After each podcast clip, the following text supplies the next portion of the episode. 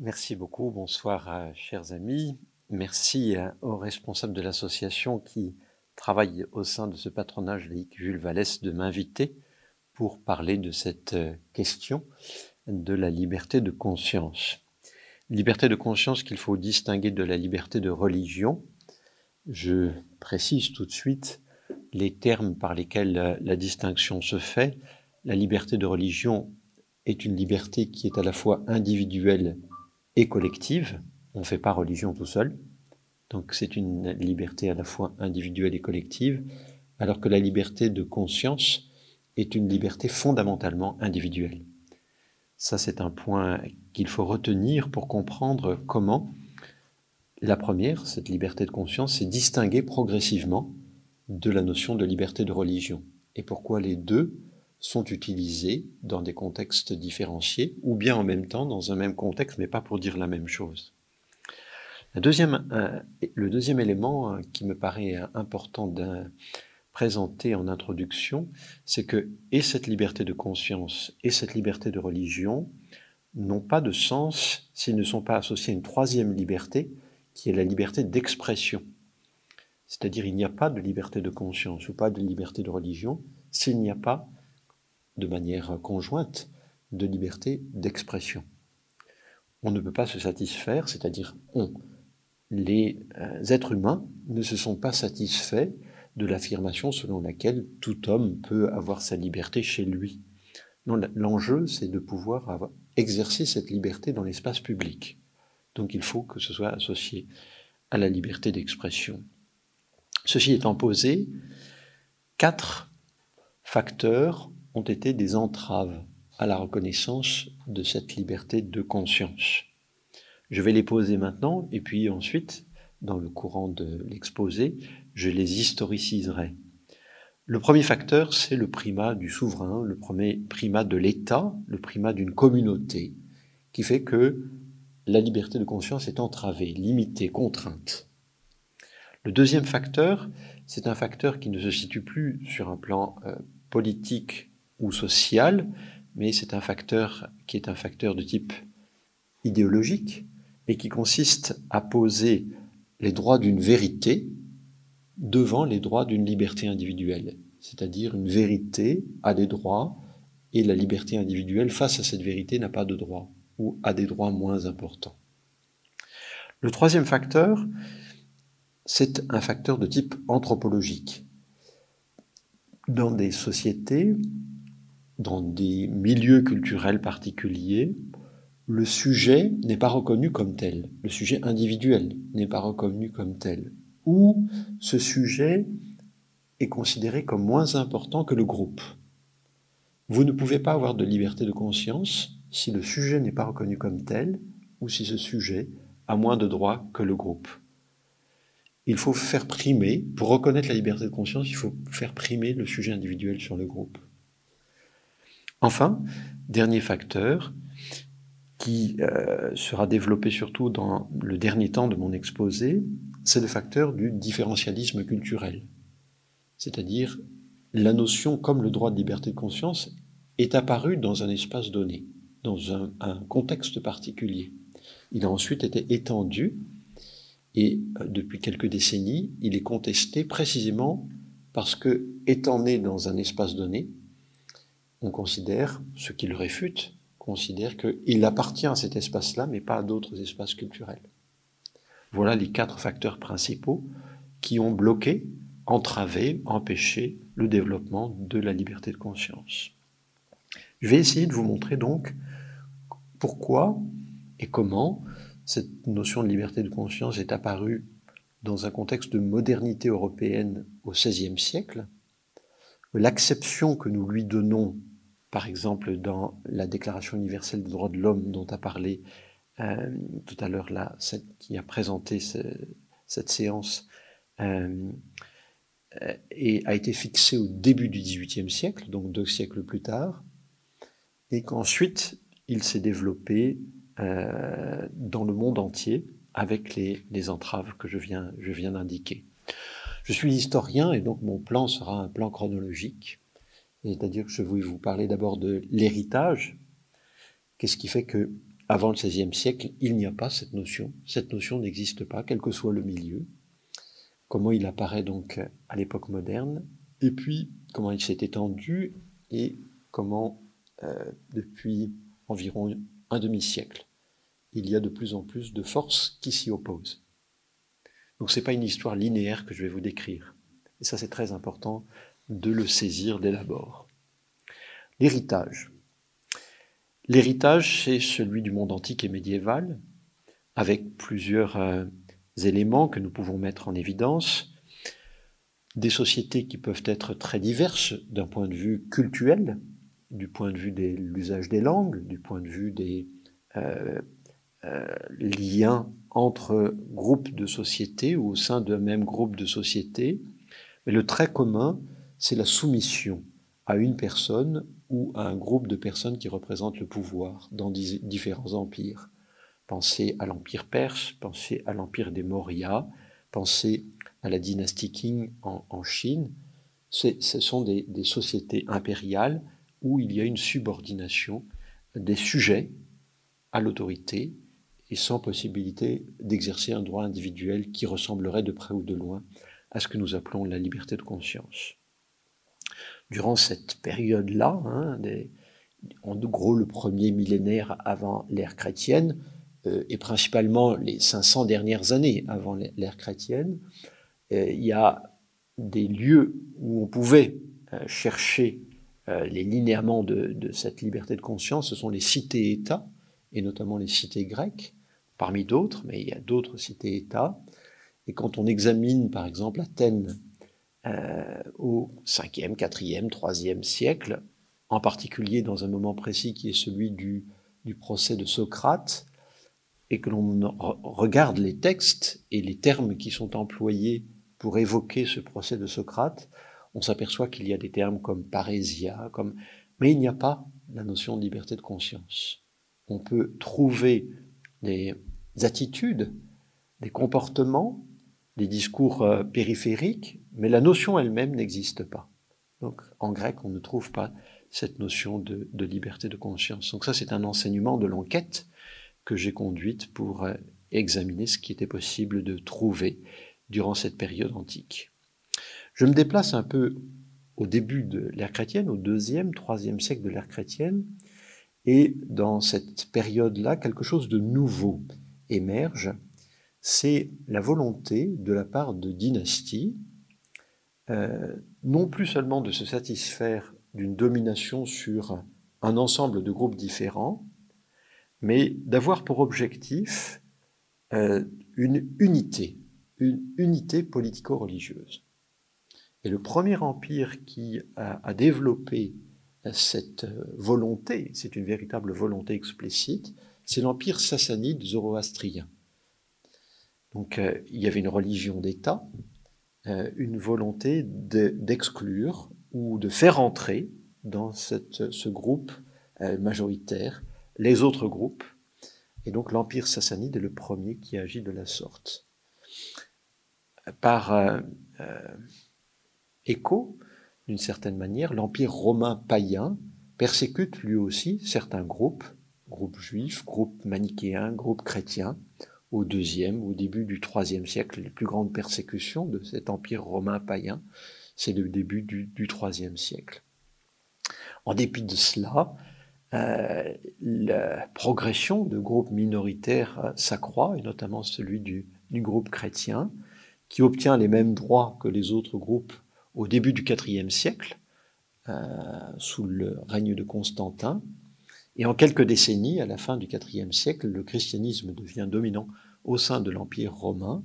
Et à ce moment-là, le phénomène s'inverse, c'est-à-dire ce sont des dynasties chrétiennes qui vont euh, faire en sorte de faire disparaître les milieux païens et qui n'accordent qu'une altérité religieuse possible, euh, qui est celle du judaïsme, avec des droits inférieurs. On a le même horizon. Et dans les euh, sociétés qui passent sous autorité musulmane à partir de la fin de la seconde moitié du septième siècle, au huitième siècle, la logique est la même, la démarche est la même. C'est-à-dire qu'il y a un groupe dominant, une tolérance pour un, deux, groupes, en l'occurrence ici des groupes chrétiens et juifs sous autorité musulmane, mais que la ligne, c'est que, au bout du compte, la religion l'emporte, la religion dominante l'emporte, d'accord ? Et la tolérance prévaut simplement pour quelques groupes. D'autres groupes ne sont pas acceptés, les païens ou les manichéens. Les manichéens, c'est un groupe assez intéressant à suivre durant cette période du troisième jusqu'au dixième, onzième siècle, parce qu'il y a eu des manichéens de l'Afrique du Nord jusqu'en Chine. Et quelle que soit l'autorité, ils ont fini par disparaître. Donc vous voyez qu'il y a une histoire ici intéressante de, d'exclusion et de persécution, d'oppression de groupes, quelle que soit l'autorité en, en question. Alors durant cette période, euh, la question de la liberté s'est posée dans différents termes. Je vais prendre deux exemples pour ne pas être trop long.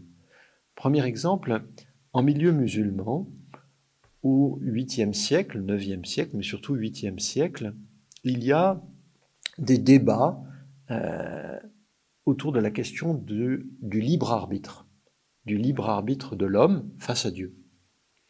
Les partisans du libre arbitre de l'homme face à Dieu ont perdu la partie.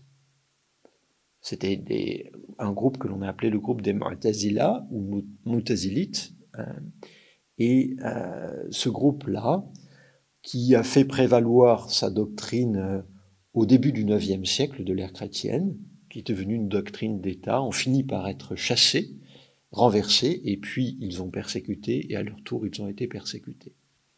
Et cette doctrine ne l'a jamais emporté. Alors ne nous trompons pas, défendre le libre arbitre de l'homme face à Dieu ne signifiait pas défendre la liberté de conscience ou la liberté de religion pour tous. Ils étaient très hostiles précisément à ceux qui étaient en désaccord avec eux au sein de l'islam, et très hostiles aux non-musulmans. Donc, le, le, si vous voulez, le, le lien que l'on établirait peut-être spontanément entre libre arbitre et liberté de conscience ne, n'est pas effectif dans, dans ce cas de figure. En milieu chrétien, l'exemple que je vais prendre est celui de Thomas d'Aquin, donc euh, quatre siècles plus tard, au treizième siècle, avec une réflexion euh, assez intéressante sur la question de la possibilité pour une conscience de, de se tromper. Donc Thomas d'Aquin, théologien, dominicain, a réfléchi sur la conscience erronée et la possibilité de laisser euh, s'exprimer cette conscience erronée. Il y avait une forme de tolérance pour les gentils, c'est-à-dire les juifs et les musulmans sous autorité chrétienne. Mais là, ce qui l'intéressait, c'était les chrétiens. Jusqu'à quel point il était possible de leur laisser cette marge de manœuvre. Et Thomas d'Aquin bute sur un point, c'est la possibilité de quitter la religion chrétienne. Et il dit, quand vous êtes éduqué dans la religion chrétienne, vous avez une connaissance de la vérité. Si vous quittez cette religion chrétienne, vous vous détournez de la vérité. Et ça, c'est pas possible, parce que c'est beaucoup plus grave que euh, de faire du trafic de fausse monnaie. Or, à l'époque de Thomas d'Aquin, le trafic de fausse monnaie est puni de la peine de mort. Donc il dit, ben, la peine qu'encourt quelqu'un qui quitte le christianisme quand il a reçu tous les éléments possibles pour vivre en chrétien, eh bien c'est cette peine-là, a fortiori pour le relapse. Vous avez donc au dixième, onzième, douzième, treizième siècle, quatorzième siècle, que ce soit sous autorité musulmane, je prends juste l'espace méditerranéen ici, ou que ce soit sous autorité euh, chrétienne ou musulmane, donc, euh, la même peine qui s'applique à celui qui quitte la religion dominante. Celui qui la quitte meurt. Alors ce n'est pas toujours appliqué, il y a des moyens de euh, convaincre quelqu'un de revenir sur son choix, et cetera, mais du point de vue euh, juridique, c'est la peine qui prévaut. Alors, comment se fait le, le passage, le tournant moderne de la possibilité, justement, de changer de religion ou de conviction ? Il faut en passer par un, un autre temps de l'histoire, qui est le seizième siècle. Le seizième siècle est très très intéressant pour nous, parce qu'il est une période de bouleversement dans le monde entier. Bouleversement dans l'espace, ce que l'on a appelé l'Amérique à partir de ce moment-là, c'est-à-dire des populations catholiques et protestantes entrent en contact avec des populations païennes qui n'ont jamais connu le christianisme. Comment gérer cette altérité religieuse-là? Ils ne les massacrent pas tous du premier coup. Hein. Donc c'était une, une, une confrontation avec une altérité religieuse qui provoque une interrogation sur comment comprendre, saisir ce rapport à cette différence-là. Au même moment se passe la division de la chrétienté latine.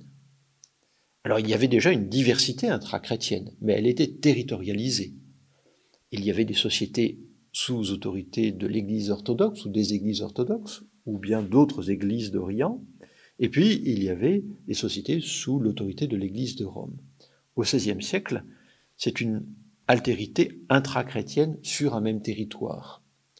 Et là, deux, deux situations se, se dévoilent ou sont explorées, deux possibilités sont explorées, ou bien une reterritorialisation interne, c'est par exemple dans le Saint-Empire romain germanique, la paix d'Augsbourg, on vous explique qu'il faut être de la confession du souverain, comme cet empire a de multiples états à l'intérieur du Saint-Empire, si vous êtes catholique, vous avez la, le droit de vous déplacer pour aller vers un prince ou un évêque catholique dans une cité ou autre. Si vous êtes luthérien, vous allez vers un prince luthérien. D'accord ? Donc c'est une reterritorialisation de la diversité religieuse. Dans le Royaume de France, par exemple, de, de, par, par ailleurs ou d'autre part, c'est une autre euh, voie qui est explorée, et c'est la voie de la possibilité de ne pas partager la confession du prince, tout en restant sous son autorité. Alors, des colloques ont lieu, notamment dans les années quinze cent soixante, au début des années quinze cent soixante-dix, mais les tentatives de conciliation lors de ces colloques échouent. Et cela débouche sur des guerres de religion extrêmement violentes. L'acmé de ces guerres de religion, c'est le massacre de la Saint-Barthélemy, d'accord ? Mais vous voyez que c'est une autre voie qui a été explorée. Puis, au terme de ces guerres de religion, l'édit de Nantes, qui permet de repenser la possibilité d'être protestant sous un souverain catholique, sans être considéré comme séditieux. Cette solution n'est pas durable, pas plus que dans le Saint-Empire romain germanique, puisque dans le Saint-Empire romain germanique, elle débouche sur la guerre de Trente Ans, début du dix-septième siècle, avec au terme les traités de Westphalie, et puis en, dans le Royaume de France, elle débouche un siècle après l'édit de Nantes, un peu moins d'un siècle après l'édit de Nantes, sur l'édit de Fontainebleau, qui consiste à ne plus reconnaître la possibilité aux protestants d'être des sujets du roi très catholique. D'accord ? Les traités de Westphalie permettent de distinguer un droit qui ne dépend plus de la théologie et, justement, cette diversité théologique. Alors, je, vous connaissez cette histoire-là, voilà pourquoi je suis passé relativement vite, je suppose, mais je voudrais que vous pensiez qu'au même moment, Euh, une autre histoire se joue, euh, par exemple, dans l'Empire moghol ou dans l'Empire perse.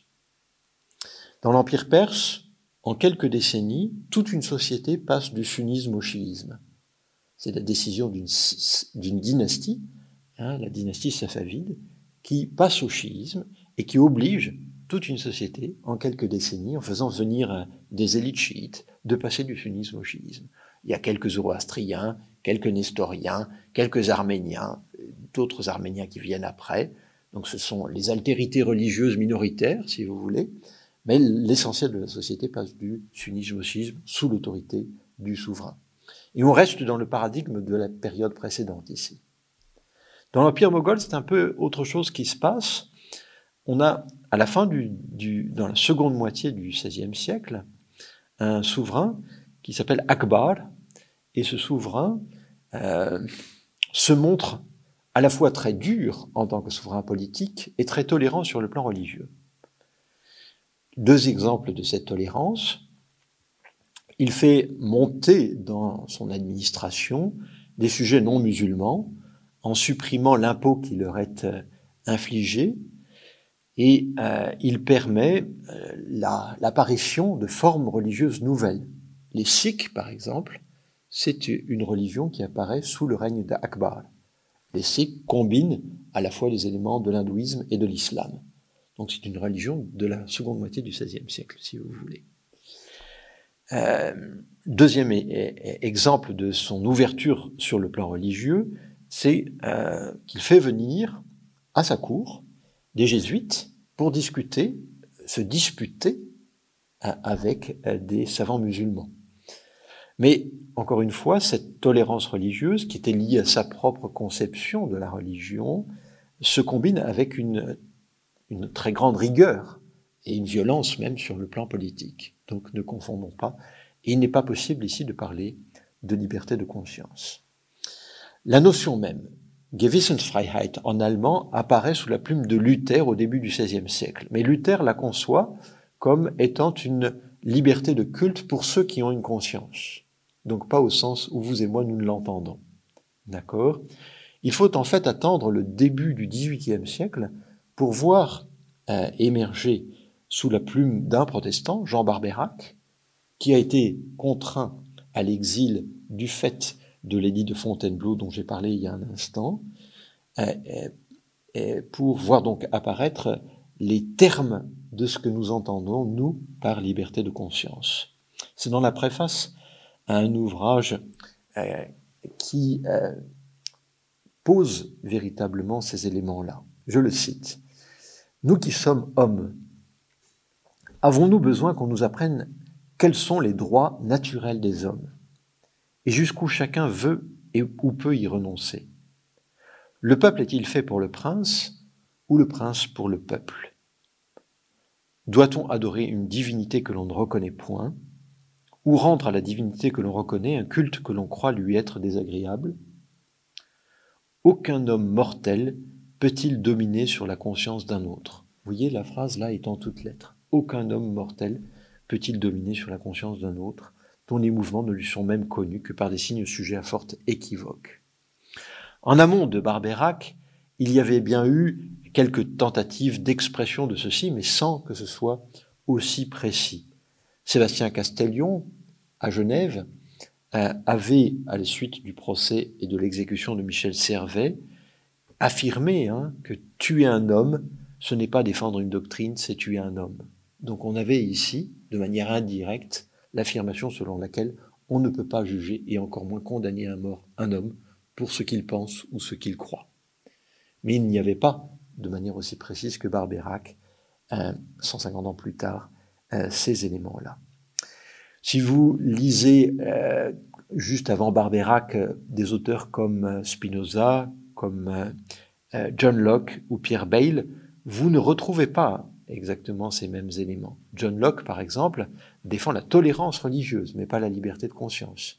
Et cette tolérance religieuse est limitée à deux catégories d'acteurs, c'est-à-dire à deux catégories d'acteurs à qui il ne veut pas accorder cette tolérance religieuse, les papistes d'une part, parce qu'ils sont sous l'autorité d'un souverain étranger, et les athées, parce que, comme ils sont athées, on ne peut pas euh, faire confiance à leur serment. Donc, vous voyez la limite de John Locke, qui accepte d'ouvrir très largement les bras à différents types d'églises, aux juifs, aux musulmans et autres, c'est les papistes, donc les catholiques, et les athées. Avec Barbeyrac, c'est pas la même chose. Avec Barbeyrac, c'est une règle de type universel. Et ça, tout au long du dix-huitième siècle, c'est une pensée qui, dans l'Europe continentale, se développe beaucoup plus que dans les îles britanniques, où encore une fois, la notion de freedom of conscience, liberty of conscience, existait, mais elle signifiait en fait la liberté religieuse. Elle ne signifiait pas la liberté de conscience telle que Barbeyrac l'entend.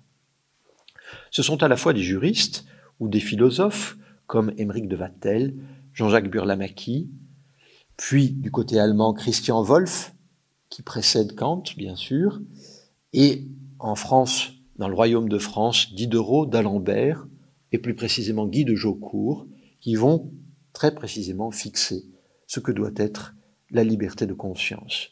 Alors Guy de Jaucourt, je m'arrête un instant sur lui, parce que c'est l'auteur des principaux articles du thème qui m'intéresse ce soir avec vous, dans l'encyclopédie de Diderot et d'Alembert. Donc vous lisez, vous pouvez accéder librement à, à l'encyclopédie d'Alembert, c'est très très bien fait, le, le site de l'encyclopédie.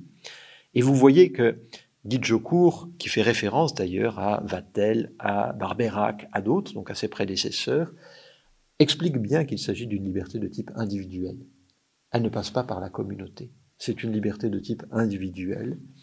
Et elle permet à la fois la possibilité de croire ou de ne pas croire dans le cadre d'une religion donnée. Donc nous avons tous les éléments de cette liberté de conscience de type moderne. À la fin du dix-huitième siècle, deux événements parallèles euh, sont intéressants à mettre en comparaison. La révolution états-unienne et l'indépendance, donc la, la fondation des États-Unis d'Amérique, et la Révolution française. Si l'on regarde ce qui se passe du côté des États-Unis à partir de dix-sept cent soixante-seize et de la proclamation de l'indépendance des premiers États-Unis d'Amérique, on constate que les euh, pères fondateurs, ils ont été appelés comme ça après, Benjamin Franklin, Thomas Jefferson, George Washington, notamment Thomas Jefferson, font beaucoup plus volontiers référence à la liberté religieuse, religious freedom, qu'à la liberté de conscience. Et donc, en contexte états-unien, l'idée qui s'impose, c'est celui d'une liberté religieuse de plus en plus inclusive, ou de plus en plus ouverte, si vous voulez, qui accepte de plus en plus la différence religieuse, mais pas la liberté de conscience. Deuxième élément clé pour comprendre ce qui se passe euh, dans ce, cette, euh, ce nouvel État que sont les États-Unis d'Amérique, c'est la distinction entre les règles qui s'imposent au niveau fédéral, avec un mur de séparation, selon l'expression de Thomas Jefferson, entre le politique et les églises. Mais cette règle du mur de séparation entre le politique et les églises, donc entre l'État et les églises, n'est pas un mur de séparation qui prévaut immédiatement partout au sein de chacun des États fondateurs des États-Unis d'Amérique. Donc pendant des décennies, parfois, dans un même État, vous avez des fonctionnaires qui doivent appartenir à une église et qui doivent prêter serment dans cette église-là. Donc pas de reconnaissance de diversité. Faisons attention à ces deux niveaux pour comprendre ce qui se passe aux États-Unis d'Amérique. Dans le cadre de la Révolution française, c'est autre chose, c'est une autre histoire qui se joue. Et elle tourne autour de la notion de liberté de conscience, que ce soit explicite ou implicite. Si vous avez en mémoire les articles de la Déclaration des droits de l'homme et du citoyen, vous constatez qu'il n'y a pas la notion de liberté de conscience. Cette notion n'est pas en toutes lettres. Mais l'article dix y renvoie indirectement. L'article dix fixe que la religion relève de l'opinion. Nul ne doit être inquiété pour ses opinions, même religieuses, pourvu que leur manifestation ne trouble pas leur ordre public établi par la loi. Donc, ce qui est très très important ici, c'est que la religion est placée sur le registre d'une opinion, aujourd'hui on dirait une conviction, quelque chose de fort, pas une opinion légère, quelque chose de fort, mais que c'est un choix individuel. Cela renvoie à un choix individuel. Voilà pourquoi, indirectement, sans que le, l'expression de liberté de conscience soit employée dans la Déclaration des droits de l'homme et du citoyen, cette notion apparaît ici. Deuxième élément clé de cette période révolutionnaire française, c'est que les droits sont accordés à des individus et non à des groupes. Les décrets d'émancipation, il y en a plusieurs, les décrets d'émancipation concernant ce qui est appelé les nations juives d'Alsace, du Bordelais, de Provence, du comtat venessin et d'autres, sont liés à une règle. Vous avez tous les droits en tant que citoyen, aucun droit en tant que nation, c'est-à-dire aucun droit en tant que groupe. La plénitude des droits en tant que citoyen, mais aucun droit spécifique en tant que groupe. Ce qui crée de la tension au sein du groupe. On perd, tout en gagnant, on perd. Donc ici, il y a un jeu qui est très important. Troisième élément clé de cette période révolutionnaire, c'est que c'est l'État qui se présente comme le garant des libertés des citoyens et des droits, d'une manière plus générale, des citoyens. Et l'État fait en sorte, notamment dans la période quatre-vingt-douze quatre-vingt-quatorze, d'éliminer ou de, de, de minorer tous les corps intermédiaires. L'Église, étant, l'Église catholique étant considérée comme un corps intermédiaire. D'accord ? Alors, qu'est-ce que l'on peut tirer de, de cette période-là ? C'est que dans les droits comme dans les faits, il y a loin du principe à la réalité. Que ce soit en contexte états-unien, que ce soit en contexte français, ce contexte français qui ne concerne pas simplement la République française, mais par le fait des guerres, puis ensuite de la création de l'Empire, ça concerne toutes les sociétés européennes, et par les échos que cela a, euh, l'Amérique du Sud, l'espace balkanique, euh, l'Égypte, euh, une partie hein, de, de l'Asie. C'est-à-dire, il faut penser que la langue de l'élite, à la fin du dix-huitième et au début, non, durant tout le dix-neuvième siècle d'ailleurs, la langue de l'élite, c'est le français. D'accord, on publie en français, y compris dans les sociétés de langue allemande. Donc c'est très très important de voir l'influence de ce qui peut se passer en France à ce moment-là. La France de la fin du dix-huitième siècle, c'est plus de vingt-six millions d'habitants. Les États-Unis d'Amérique, c'est quatre millions de, d'Européens. Je ne parle pas des Indiens, mais les Indiens ne sont pas inclus dans cette histoire dont je viens de parler. C'est très important. C'est le deuxième enseignement, à savoir que il y a des catégories de population qui sont hors du, euh, de l'équation de ceux qui promeuvent ces droits.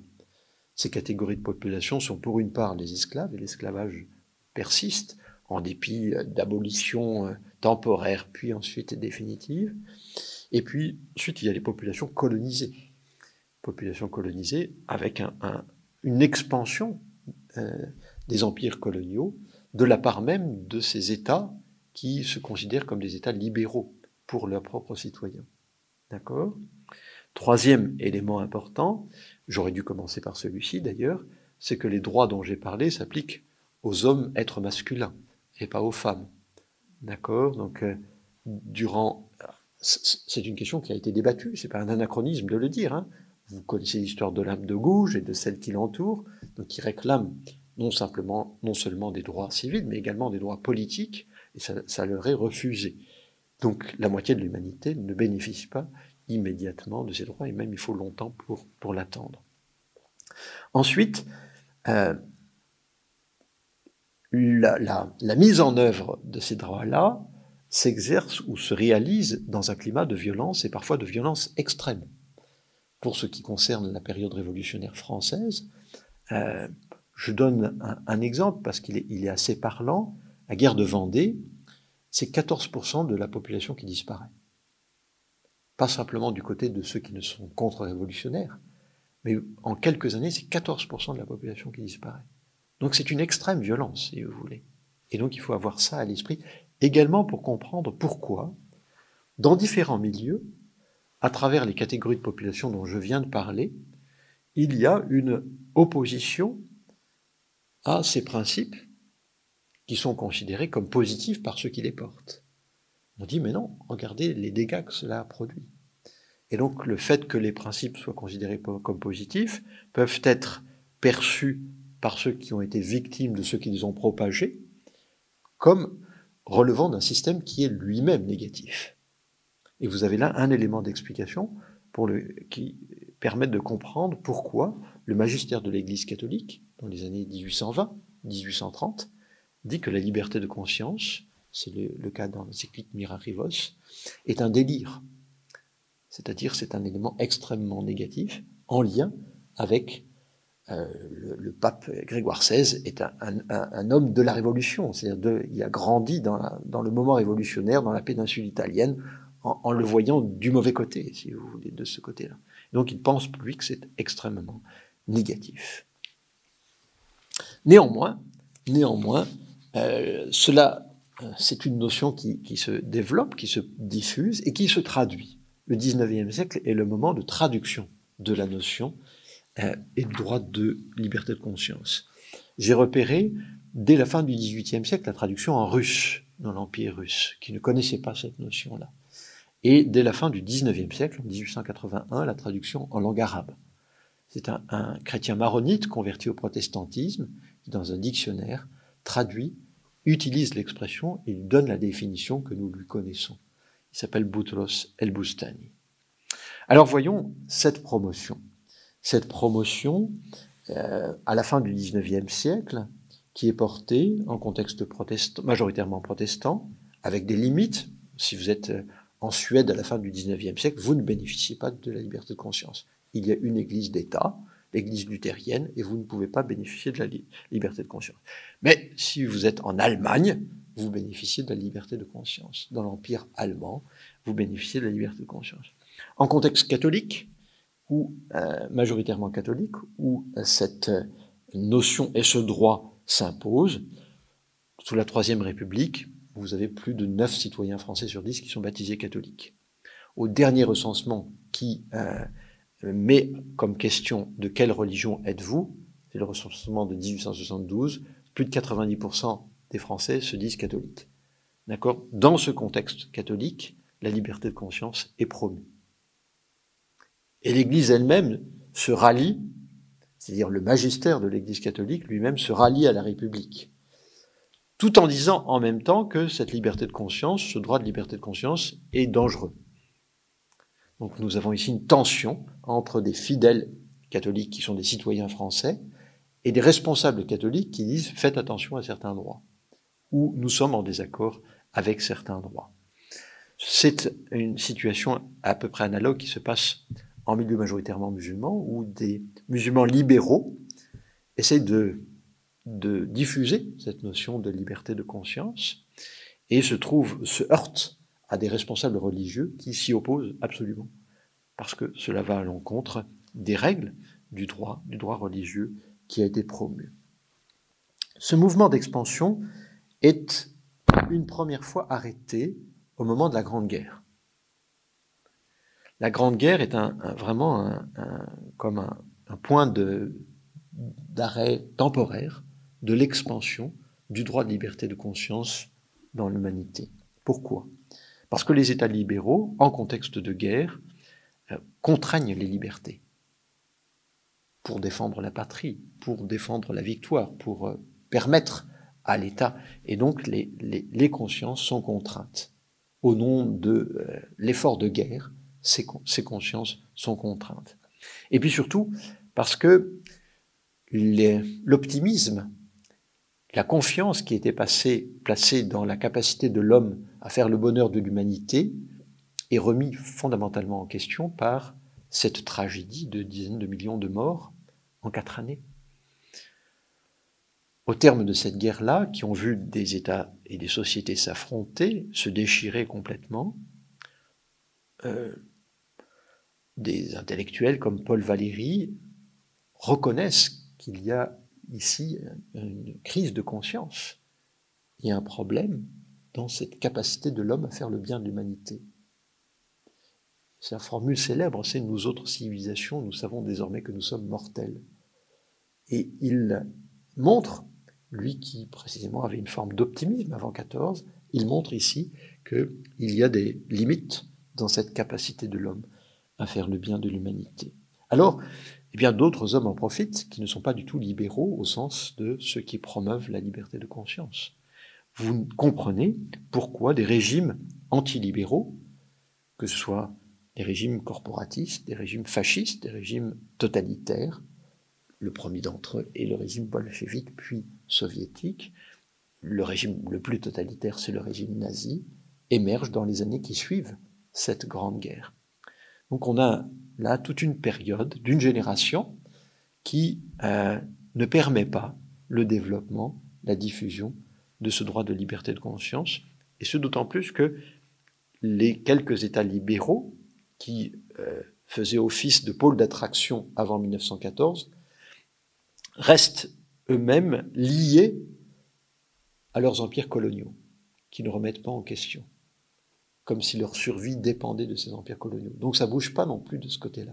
Même si la parole est relativement libre, ça ne bouge pas de ce côté-là. Il faut attendre le lendemain de la Seconde Guerre mondiale, l'effondrement du nazisme, pour trouver un moment de possibilité de consensus au plus haut niveau, l'adoption de la Charte des Nations Unies, dix-neuf cent quarante-cinq, et puis entre dix-neuf cent quarante-sept et dix-neuf cent quarante-huit, au sein d'une commission des droits de l'homme, qui dépend des Nations Unies, la rédaction par un, un groupe de personnes qui viennent de plusieurs pays du monde.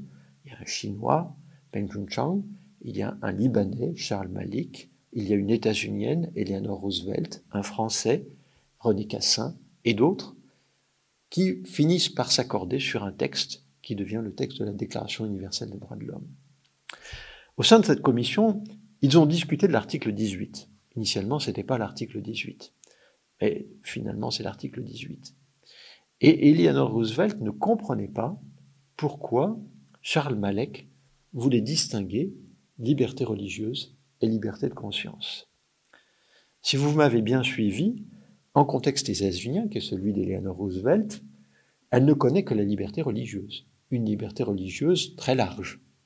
Et elle lui dit, mais tous les citoyens états-uniens peuvent se retrouver dans la liberté religieuse.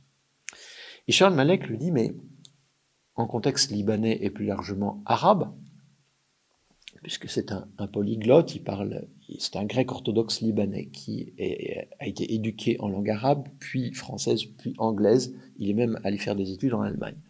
Donc c'est, c'est un philosophe qui connaît vraiment les enjeux intellectuels de, de l'époque. Et il lui dit, regardez, si vous étudiez la constitution li- libanaise, le texte original est en français. Il y a la notion de liberté de conscience dedans, article dix. Mais en arabe, la traduction officielle, c'est pas la liberté de conscience, c'est la liberté religieuse. Et la liberté religieuse, en arabe, Huryat al-I'tiqad, c'est liberté de doctrine religieuse, qui impose que l'on soit membre d'une communauté religieuse, ce qui signifie une liberté de culte pour des communautés reconnues. Vous voyez la réduction de cette liberté.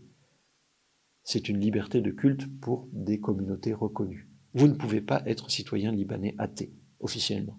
Vous ne pouvez pas être citoyen libanais bouddhiste, officiellement. Vous êtes citoyen libanais si vous appartenez à une des seize communautés reconnues. dix-huit maintenant. Donc Malik lui dit, on n'a pas seulement besoin de liberté religieuse. Il faut que dans la, l'article dix-huit, il y ait aussi la notion de liberté de conscience. Et ce n'est pas un hasard si ceux qui s'y opposent sont le représentant de l'Égypte aux Nations Unies, le représentant de l'Arabie Saoudite, qui se trouve être un Libanais maronite, donc c'est assez paradoxal, mais c'est, c'est le cas, et puis le représentant du Pakistan, État qui vient de naître, mais qui est corrigé par son ministre des Affaires étrangères, qui dit à Eleanor Roosevelt, elle le raconte dans ses mémoires, que non, non, il n'y a pas de problème, si on prend euh, le verset deux cent cinquante-six de la sourate deux, « Nulle contrainte en religion », c'est juste le début du verset, il ne cite pas la suite, eh bien, on peut concevoir qu'il y a une liberté de conscience possible pour euh, les musulmans. Alors, le texte de la Déclaration universelle des droits de l'homme est adopté sans vote contre. C'est-à-dire que même le représentant saoudien n'a pas voté contre, il s'est abstenu. Il y a deux États qui n'ont pas participé au vote, dont le Yémen, mais sinon, la Syrie, l'Irak, l'Égypte ont voté pour. Ça, c'est très important. Et je trouve que la déclaration, ce n'est pas un texte contraignant. Le texte contraignant, c'est le pacte. Le pacte est adopté dix-huit ans plus tard, après moult négociations. Et notamment, la modification d'un terme. L'article dix-huit du pacte relatif aux droits civils et politiques a fait sauter le terme la possibilité de changer de religion ou de conviction, en le remplaçant par « avoir une religion ou une conviction ». C'est le terme « changer » qui posait problème. Et ça, ce sont les États à référence musulmane qui ont pesé pour que ce terme soit enlevé. Dans ce moment-là, c'est-à-dire la fin des années quarante, les années cinquante, les années soixante, il n'y a pas une grande attention à ces résistances. Parce que le monde, c'est d'abord un monde entre deux blocs, le bloc de l'Ouest, le bloc de l'Est, euh, et que les priorités du côté des libéraux, c'est de combattre le marxisme, le communisme. Donc on va laisser dans un, un, un, un arrière-plan, si vous voulez, les contestations portant sur les libertés individuelles, tant qu'à l'échelle internationale, il n'y ait pas de forte contestation. Et il y a une forme de réjouissance de la part de ces libéraux quand ils voient que le magistère de l'Église catholique bouge sur cette question de la liberté de conscience. Quels sont les moments clés ? Il y en a trois. Le message de Noël du pape Pie douze en, novembre, en décembre dix-neuf cent quarante-quatre, quand il voit que la démocratie, qu'il dit que la démocratie, c'est vraisemblablement un régime qui est euh, non seulement accepté, mais voulu par une grande majorité de l'humanité. Le deuxième moment, c'est quand il s'adresse à des juristes italiens au milieu des années cinquante et qu'il remet en question de manière implicite l'idéal d'un État intégralement catholique qui était promu à la fin du dix-neuvième siècle. Là, il remet en question implicitement cet idéal-là en reconnaissant le pluralisme des sociétés. Et puis le troisième moment, qui est le plus important, ce sont les débats qui ont lieu entre les pères conciliaires, donc au moment du Concile Vatican deux, entre mille neuf cent soixante-deux et mille neuf cent soixante-cinq, euh, quand ils discutent d'un texte qui devient, au fur et à mesure des, des quatre euh, grands temps de ce Concile Vatican deux, la Déclaration sur les libertés religieuses, qui reconnaît la liberté de conscience en matière religieuse, avec une majorité qui adopte ce texte. Comment ont-ils justifié ce, cette inflexion ? Ceux qui ont voté, ils sont majoritaires pour cette déclaration-là, ont dit « Il ne faut plus considérer que c'est la vérité qui est le lieu qui porte les droits, mais c'est la personne humaine. La personne humaine porte les droits.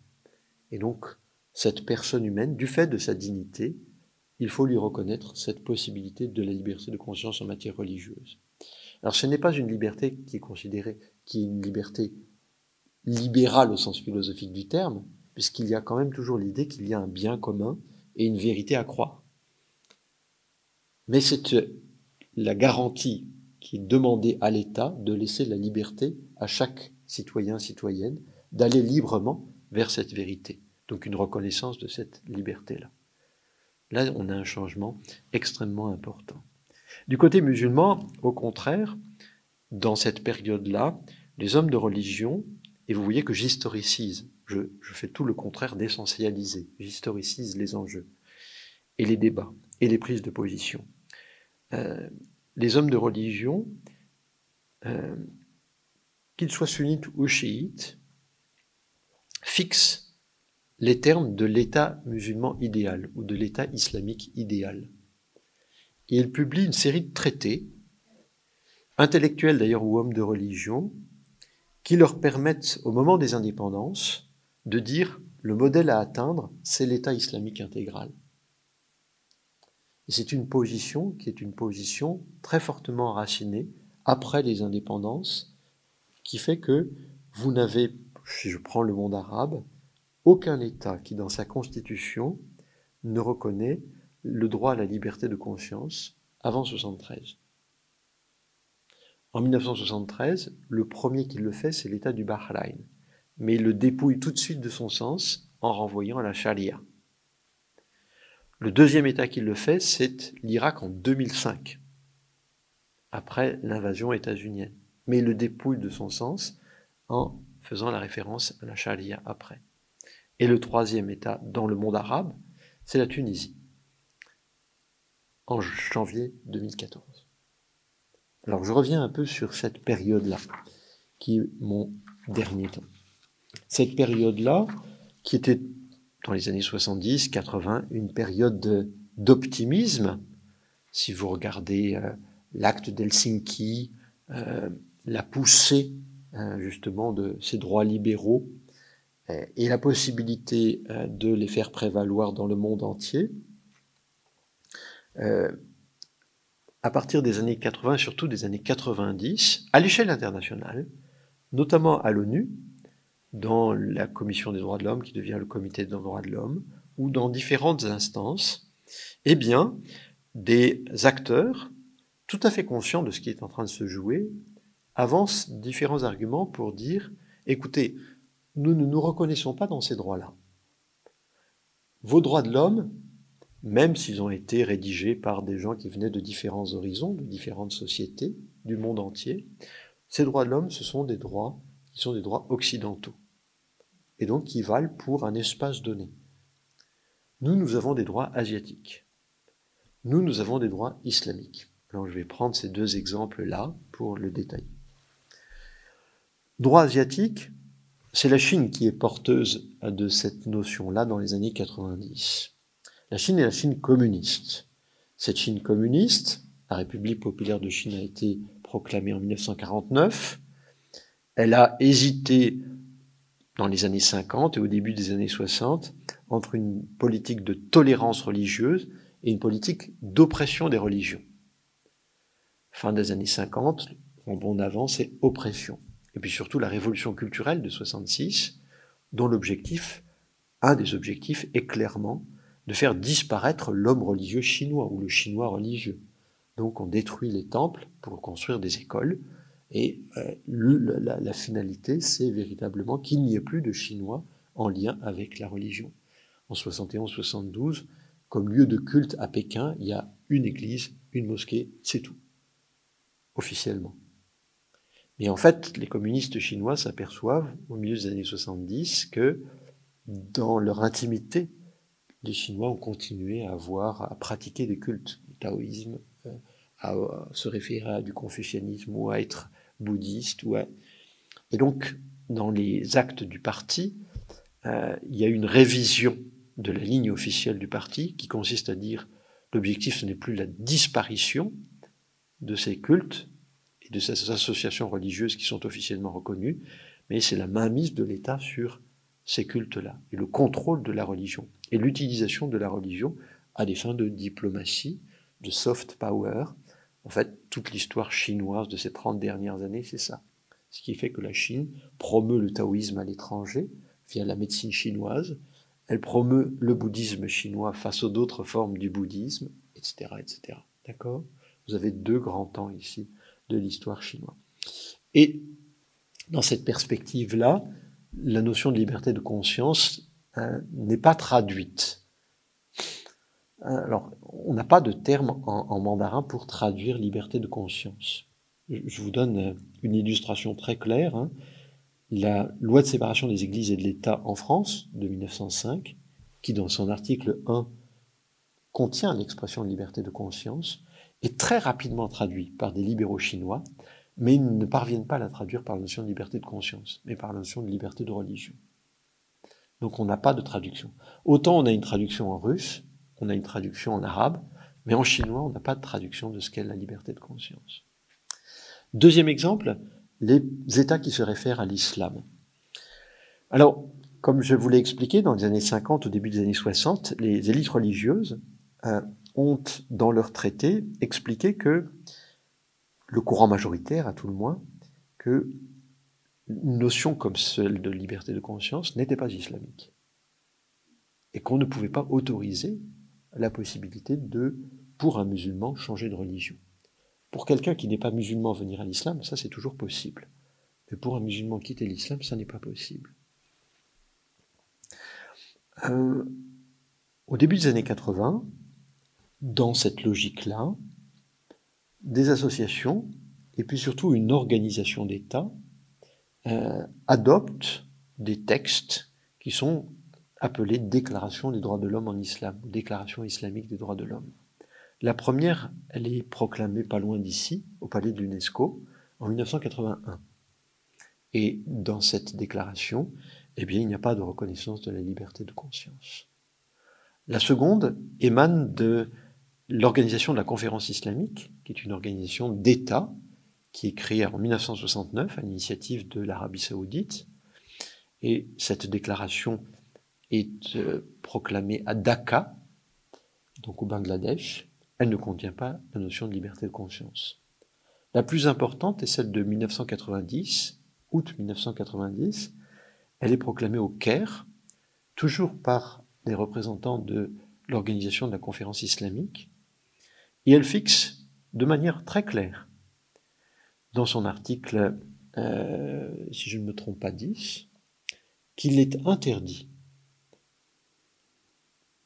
d'utiliser ou de euh, profiter, plus exactement, de la pauvreté ou de l'ignorance d'un homme pour lui faire changer de religion ou le conduire à l'athéisme.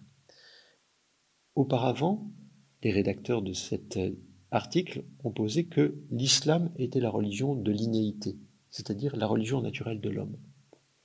Donc il est interdit de faire en sorte qu'un musulman change de religion ou de conviction, aille vers l'athéisme. Donc c'est très clair.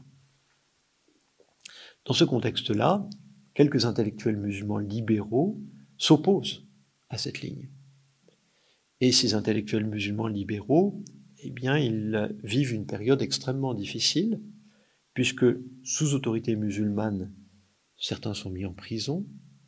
L'un d'entre eux est même condamné à mort et exécuté. Il s'agit du Soudanais Mahmoud Mohamed Taha, qui était un musulman, un intellectuel musulman libéral. en mille neuf cent quatre-vingt-cinq. Un autre est assassiné, Falak Foda, un Égyptien, en mille neuf cent quatre-vingt-douze. Tout ça, font, ce sont des intellectuels musulmans libéraux qui vivent sous autorité euh, musulmane dans des sociétés où la pression sociale ne va pas dans le sens de la liberté de conscience. Et il faut attendre les années deux mille et deux mille dix pour qu'il y ait une, une crise des magistères religieux autour du modèle de l'État islamique idéal tel qu'ils le conçoivent. Je vais vous donner, là encore, pour ne pas être trop long, un exemple, un exemple précis à travers le cas marocain. En deux mille douze, le Haut Conseil des savants musulmans du Maroc, qui est la plus haute instance religieuse, juste en dessous du roi, qui est le prince des croyants, juste en dessous du roi, c'est le Haut Conseil des oulémas du Maroc, promulgue une fatwa qui contient deux éléments. Un premier passage relatif aux chrétiens et aux juifs, qui leur dit « vous avez liberté de culte, liberté, vous pouvez faire ce que vous voulez dans les limites, bien sûr, de l'ordre public, et vous pouvez venir à l'islam ». Et puis un passage qui concerne les musulmans et qui fixe que la règle n'est pas la même pour eux. La règle, c'est non seulement vous devez rester dans l'islam, mais vous devez défendre l'islam. Et si jamais vous quittez l'islam, en référence à un hadith, eh bien, la peine que vous encourez, c'est la mort. deux mille douze. Immédiatement après, le ministre des Affaires religieuses au Maroc publie un article dans une, la presse arabe en disant « je suis en désaccord avec ça ». On ne peut plus continuer à écrire ça et à dire ça. Et cinq ans plus tard, en deux mille dix-sept, une partie de ces mêmes savants, dans un ouvrage qui s'intitule « Sabil el-Alema, le chemin des savants », a un chapitre qui revient sur cette question-là et qui dit exactement le contraire, c'est-à-dire qu'il n'est plus possible, dans le contexte actuel, de condamner à mort un musulman qui quitte l'islam. Vous voyez ici un, un, un moment de changement. Et durant cette période-là, il y a plusieurs événements qui se sont passés très importants. La reconnaissance comme telle de la liberté de conscience dans la constitution tunisienne. Donc il va falloir être très attentif à ce qui se passe avec la nouvelle qui est en préparation. Est-ce que l'article sera maintenu ou pas? C'est l'article six de la constitution tunisienne qui a donné lieu à de très très euh, lourds et vigoureux débats hein, au sein de l'Assemblée nationale constituante tunisienne. Ça ne s'est pas du tout passé facilement. Euh, et puis, le milieu de la décennie deux mille, c'est la proclamation de l'État islamique, à cheval sur la Syrie et l'Irak, et l'adoption par les responsables de Daesh d'un certain nombre de prescriptions islamiques, ici et maintenant, qui consistaient à appliquer les peines qui sont prévues par les juristes qui les enseignent dans les universités égyptiennes, saoudiennes, pakistanaises, malaisiennes et autres, qui ne les appliquent pas, mais qui continuent à les enseigner. Et les gens de Daesh ont appliqué. Ce qui a créé un vrai drame ici, et un vrai traumatisme. Est-ce qu'on va continuer, nous, savants musulmans, à enseigner des choses tout en disant qu'on ne les applique pas maintenant? Qu'est-ce qu'on fait face à des gens qui disent « on les applique ici et maintenant » ? Donc c'est une, la vraie tension, si vous voulez, de la période, de la décennie qui vient de s'écouler. Je conclue. Pour, euh, y a, j'avais beaucoup d'autres choses à, à vous dire, mais dans la discussion, on va pouvoir hein, le développer. La, la question, et, et le, le, le tableau que je viens de dresser, plus exactement, c'est pas une question, mais le tableau que je viens de dresser, c'est donc une histoire non linéaire d'une notion et d'un droit, qui a eu un itinéraire, un itinéraire heurté, à partir de lieux d'élaboration, euh, de cristallisation, et qui a été contesté jusqu'à une période, et qui le reste même, par certains, dans ces lieux d'élaboration et de contestation, puis qui s'est étendu, et qui a été contesté là aussi. C'est donc une notion fragile et un droit fragile, mais c'est une notion et un droit résilient. C'est-à-dire que, au Kenya, en Chine, en Inde, il y a des défenseurs de la liberté de conscience. Et le paradoxe, c'est que dans les universités européennes ou nord-américaines, il y a des critiques de cela en leur disant « mais si vous le défendez, c'est que vous êtes occidentalisé. Vous n'êtes pas en, en, en accord avec votre culture. » la question de l'universalité d'un droit comme celui-ci est au cœur du débat entre culturalisme et universalisme, qui est un débat que vous connaissez. Ça, c'est le premier élément de la conclusion. Deuxième élément de la conclusion, aucune liberté n'est absolue, y compris celle de liberté de conscience. C'est-à-dire qu'il y a une possibilité, je vous l'ai dit dans l'introduction, hein, que la liberté de conscience s'articulait avec la liberté d'expression, sans ça elle était dépouillée de, de son sens, mais cette liberté de conscience n'est jamais absolue. Si cette liberté de conscience conduit à mettre, par exemple, en danger la vie d'autrui, alors à ce moment-là, l'État limite cette liberté de conscience. Et vous en avez eu des exemples dans la période de contraintes sanitaires qui a, a, a euh, sévi ces deux, dernières, ces deux dernières années. Troisième et dernier élément de réflexion pour cette conclusion, c'est que, si vous m'avez bien suivi, vous avez pu voir que l'histoire de la liberté de conscience, c'est pas une définition de voilà ce que c'est que la conscience, voilà ce que c'est que la liberté, comment on les met ensemble toutes les deux, comment on en fait un droit. Je ne vous ai pas décrit ça. Je n'ai pas analysé ça. J'ai analysé l'histoire d'une notion qui est venue comme ça. Gewissenfreiheit. Liberty of conscience. Liberté de conscience. Moi, j'ai pris, parce qu'elle apparaissait comme ça dans les textes, puis dans les débats, la liberté de conscience en tant que telle. Mais ça veut dire que ceux qui la portaient ne, n'avaient pas un présupposé et ne s'arrêtaient pas pour dire, mais au fond, qu'est-ce que c'est que cette conscience ? Accordons-nous sur une définition de la conscience. Or, la question se pose maintenant. Si vous définissez, par exemple, le cerveau humain comme des connexions électriques et des processus chimiques, est-ce que vous allez accorder une liberté à ça ? Je vous remercie.